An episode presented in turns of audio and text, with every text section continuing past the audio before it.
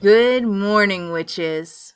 This is the Witch Daily Show coming to you from New Orleans with host Tonya Brown. Our episodes span about 20 minutes long to give you just a little pop of magic. So, tune in, take a deep breath, and enjoy.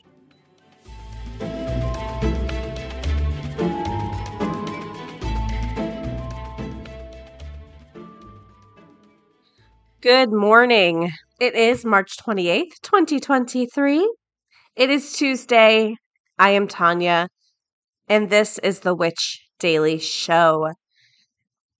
Today's episode is brought to you by Witch Way Publishing. So let's get your day going with a little magic. Our quote of the day is At last came the golden month of the wild folk. Honey, sweet May, when the birds come back and the flowers come out, and the air is full of the sunrise scents and songs of the dawning year. By Samuel Scott uh, Scoville, Wild Folk. So, what are we drinking today? We are finishing out our witch's cupboard tea, which, by the way, if you ordered it, somehow like I'm usually pretty decent at like putting on the website like the amount I have left, but somehow we had more on the website than I had in real life. So I had to um, order more of the ingredients. And uh, if you ordered and it's kind of late, that's why, but I promise it is going out. Um, also, I'll be announcing for real for reals pretty soon, but we have a new tea coming out. Um, it is Owen's family themed but we will get more in on that um, another time. But this tea has chamomile and peppermint. Um, it's very calming. Uh, it really is what I think of when I think of herbal tea. And we've been going through the different ingredients, talking history and magic and culinary, and uh, we did peppermint and chamomile, but now we're going to talk vanilla. So we've talked about vanilla before, right? Uh, we actually did a really great segment on it maybe a year ago, but we talked about like what type of vanilla to buy based off what you're cooking and what you're using it for. And I really enjoyed that segment. And vanilla is something we use. A lot of people just really primarily associate it with baking, but we use it in magic all the time. It is a really soft, cozy, warm, loving uh, ingredient. So, we're going to talk a little bit more about vanilla. This comes to us from eater.com. So, vanilla as a concept suffers a bad rap, right? The word alone implies something safe at best and boring at worst. Basic, basically. But vanilla as an ingredient is a wondrous thing. It is floral, warm, sophisticated. In truth, the essence of vanilla is anything but plain. It's an essential ingredient, adding not just flavor, but also body and soul into a dish, says Francis Ang, a San Francisco pastry chef. Vanilla is, of course, uh, integral to countless pastries and desserts, adding a sense of familiarity to everything from ice cream to sugar cookies. And it's luxury um and I mean it's you know a luxury, right? It's time intensive and labor intensive and it must be done entirely by hand when you make vanilla. But for such a frequently used ingredient, vanilla and its subsets can be confusing to understand. With vanilla bean pods, extracts, paste, sugars, salts, how do you know which version to shop for? Why are some vanillas so much more expensive than others? And how do you make sure you're not wasting any of this precious stuff you do invest in? So, with those questions in mind, Eater spoke to a panel of experts, and we are going to dive into the wide, wonderful world of vanilla. So, where does vanilla come from? Uh, in a truly neat trick of nature, vanilla pods are a fruit of a stunning flower known as the vanilla orchid, which is the only orchid to bear edible fruit. So, in the movie Simply Irresistible, which is um, a movie I swear that I traveled back in time to create because um, it is a movie made purely for me. like, it has um, an actress from my favorite show. It's set in my what used to be my favorite department store, and it's all about witches and cooking and magic, and uh, like it really feels like it was catered to my tastes. Um, with that being said, I think it's Sarah Michelle Gellar's most uh, regretted role but I feel like that also is on brand for me, so that's okay. Um, but in the movie, she is conjuring up some love magic, right? She has this man in her spell, and she takes um, the petals from a vanilla orchid and drops it into um, a custard or like a cream. And the idea is that it makes it taste good, but like I don't think that's how it works. There's a lot of that movie that doesn't make sense but it's okay. So let's see. So, why is vanilla so expensive? In short, because vanilla harvesting is time and labor intensive. Um, you can't use automation, it's an incredibly long process that just can't be rushed.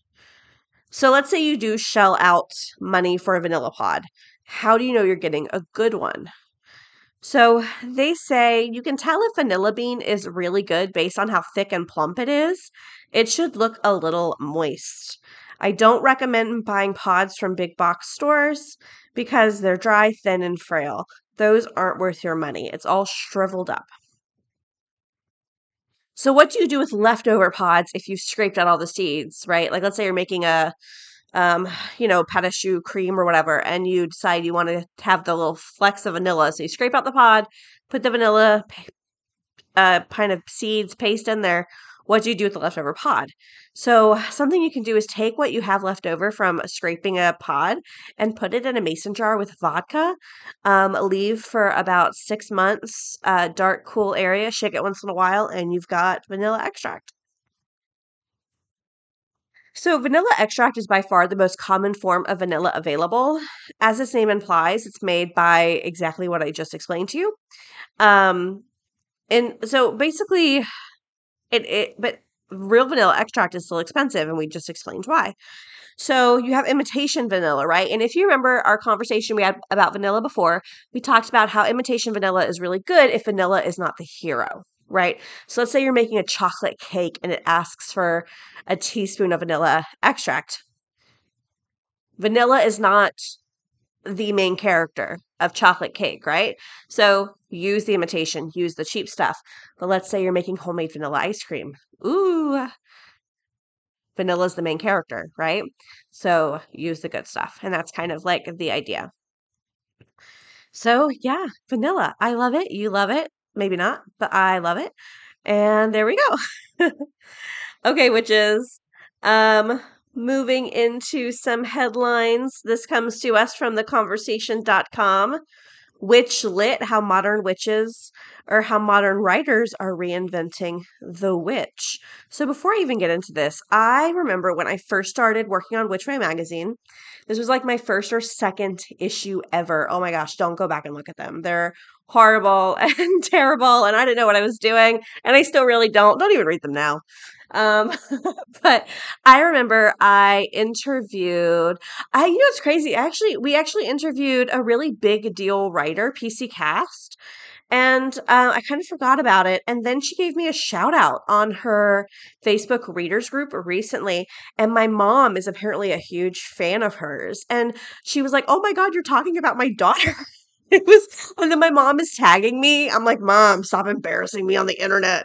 Um but i re- i remember we um i don't know if it was pc cast specifically who i asked. It could have been um lisa who wo- who wrote uh, witch cop. But i remember like one big question i had is when witches write fictional witches why is it never realistic? Why is it still fantastical? Um and I think the answer I mostly got was because that's just more fun, you know, which I accept. Um, but we do we Witch Way actually does have a fiction book on witches coming out um, at the end of the year, which I think has witchcraft in a very or witches in a maybe more realistic light. But anyways, uh, so Witchlit, how are modern witches reinventing The Witch. So we are having a resurgence in uh, film and TV. We have Wednesday, um, and her ancestor Goody Addams, which oof. Um, Outlander, Chilling Adventures of Sabrina, the new uh, uh, you know adaptation of uh, Roald Dahl, witches. Um, you know, a lot of stuff is coming out. So let's see. So it's not only in television and literature that The Witch has gained popularity in recent years. Feminist activists and writers such as uh, Mona Chollet are turning to the witch figure of injustice, power, or rebellion.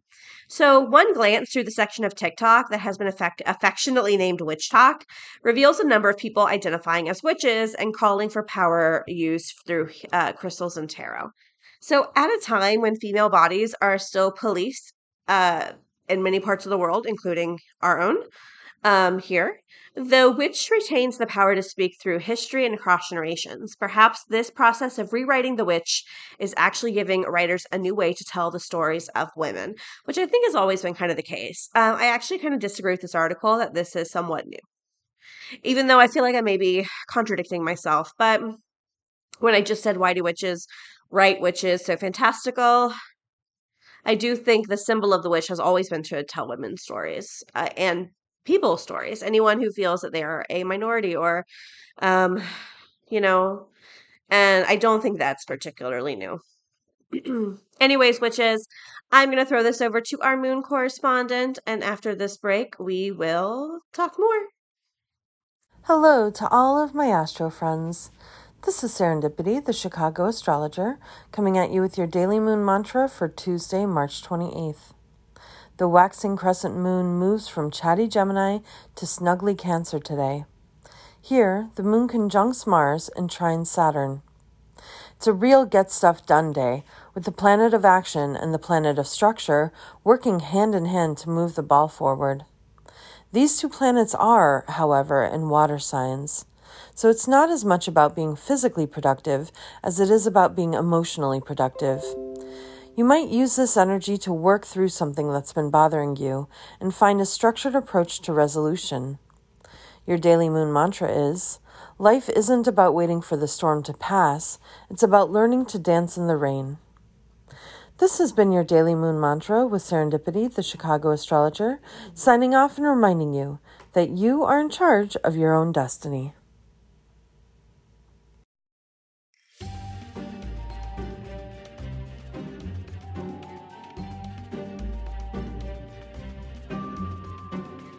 Humans have been obsessed with predicting the future ever since the dawn of civilization. We've watched the stars, gazed into crystal balls, thrown bones, read cards, and more, all in an effort to better understand ourselves and our place in this magical world. A Curious Future is your guidebook to a variety of divination practices. Did you know that you can divine with wine? Or that a simple pair of dice can give you prophetic insight? This book will help you predict the future through a variety of insightful and sometimes unusual techniques. A Curious Future by Kiki Dombrowski is available for order online from your local bookshop or wherever books are sold.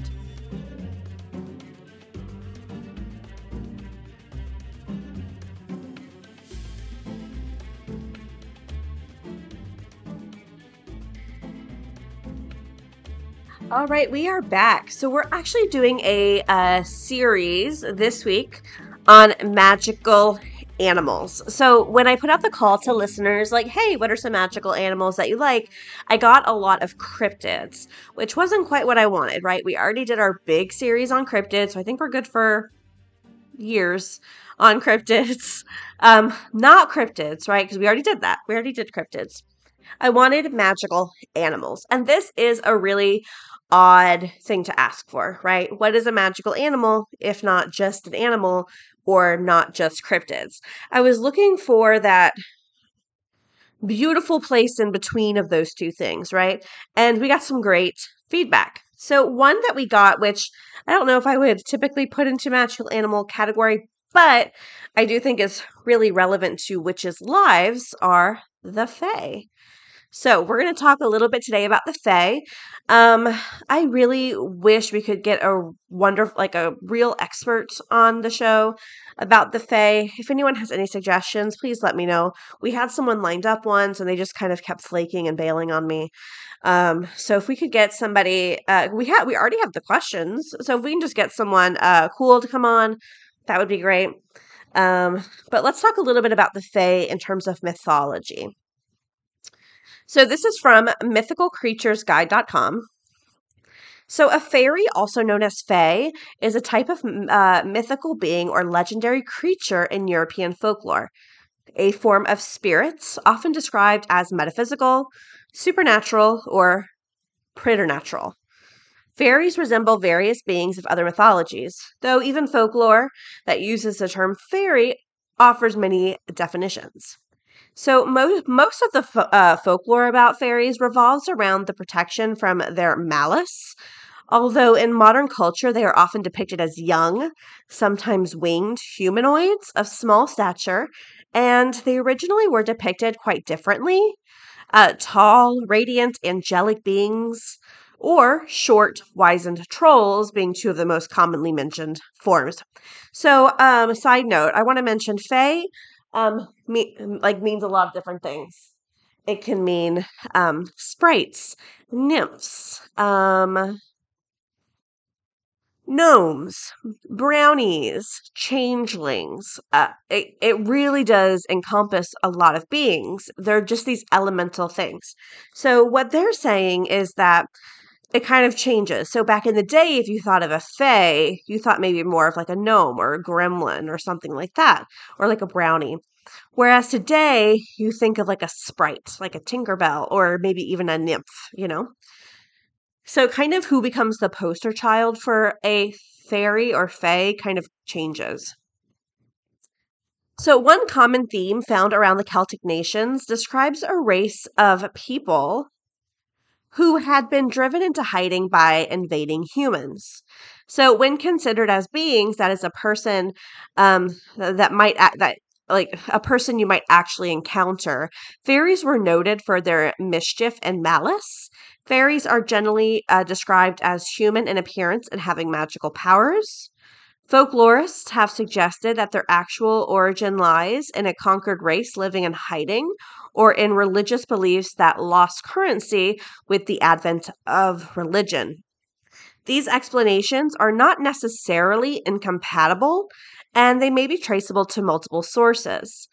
Much of the folklore about fairies revolves around protection from their malice, but such means as cold iron. Iron is like poison to fairies, and they will not go near it, according to lore. Or charms of rowan and herbs, or avoiding offense by shunning locations known to their, um, you know, shunning locations like of theirs. So, an example of something that we actually do, uh, a lot of us do that relate to fairies, I've heard that we may not know, is when someone says knock on wood and you knock on wood. Um, because the wood is considered like a fey element, and the idea of knocking on wood, it's almost like you're warning the fey, right? And so that's like brings good luck. I might double check that though. Now I'm questioning myself. In particular, folklore describes how to prevent the fairies from stealing babies and substituting changelings and abducting older people as well. Many folk tales are told of fairies, and they appear as characters in stories from medieval tales of chivalry to Victorian fairy tales, and up to the present day in modern literature. Fairies of one kind or another have been recorded for centuries but occur alongside the human sized beings. These have been depicted as ranging in size from very tiny to the size of a human child. Uh, you could think of like maybe elves from like Santa Claus stories. Like those are considered fae. Even with these small fairies, however, their, their small size may be magically assumed rather than constant. Some fairies, though normally quite small, were able to die, uh, to dilate their figures to imitate humans. Wings, while common in Victorian and later artwork of fairies, are very rare in actual folklore. Even very small fairies flew with magic, sometimes flying or ragwort stems uh, or on the back of birds. Nowadays, fairies are often depicted with ordinary insect wings or butterfly wings. In some folklore, fairies have green eyes and often bite, though they can confuse one um, one with their words. Fairies cannot lie. I think that is the Rumpelstiltskin like example. They hate being told thank you. I have heard this. And they see it as a sign of one forgetting the good deed done and instead want something that will guarantee remembrance. In folklore, they are variously regarded as a natural but hidden species, as spirits of the of the dead, or as descendants of either fallen angels or demons. So again, think of like elementals.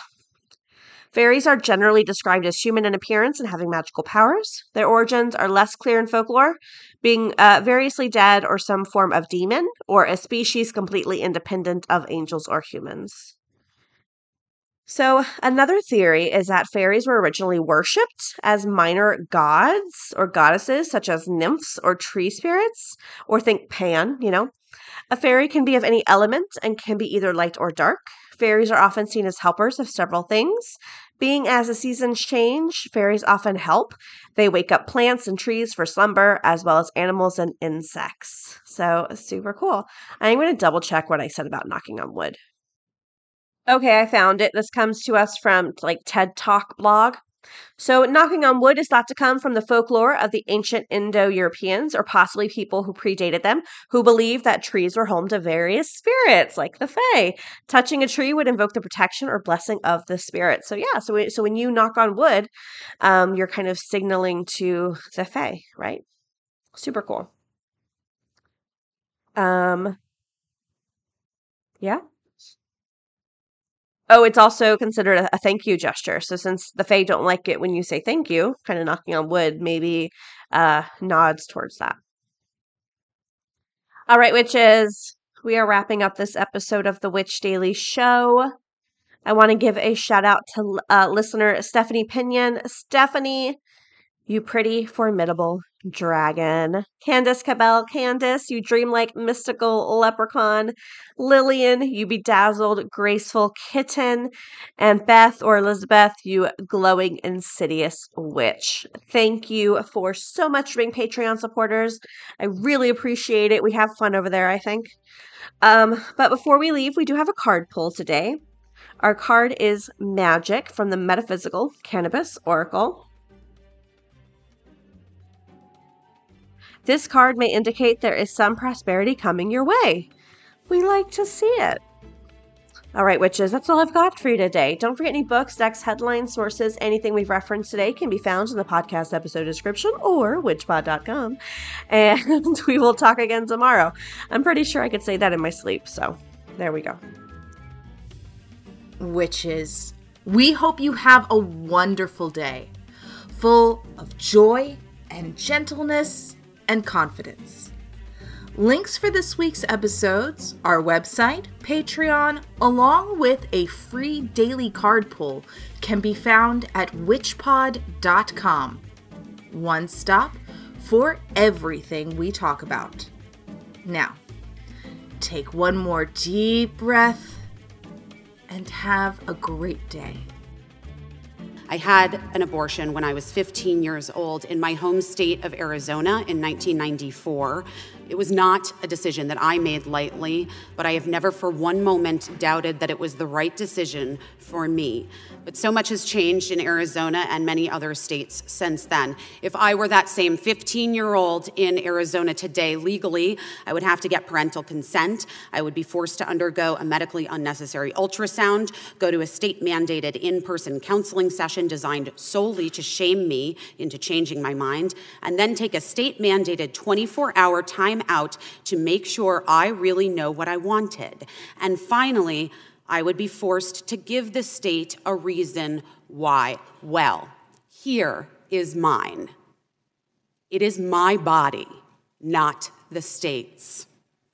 Women and their doctors are the ones that are in the best position to make informed decisions about what is best for them, no one else. No bill that criminalizes abortion will stop anyone from making this incredibly painful decision. These bans will not stop abortion from happening, but they will drive women and girls and people into the shadows, which is what this has always been about shaming and controlling women's bodies.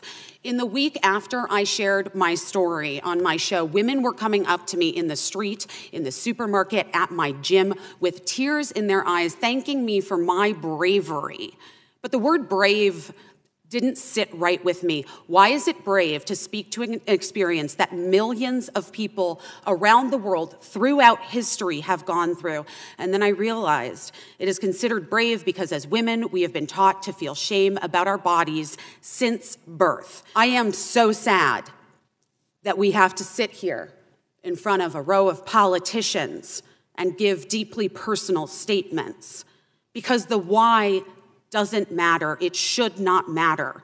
I am a human being that deserves autonomy in this country that calls itself free, and choices that a human being makes about their own bodies should not be legislated by strangers who can't possibly know or understand each individual's circumstances or beliefs. I'm here today to help destigmatize a legitimate medical procedure and continue to encourage women not to allow themselves to be shamed for their choices.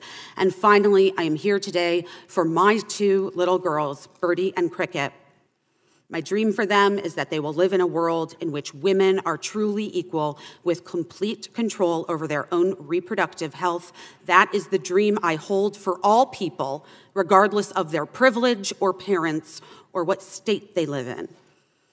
That dream is slipping further and further from reality with every ban passed. I hope that you, our elected leaders, can help us reverse the tide. Thank you. I look forward to today's discussion.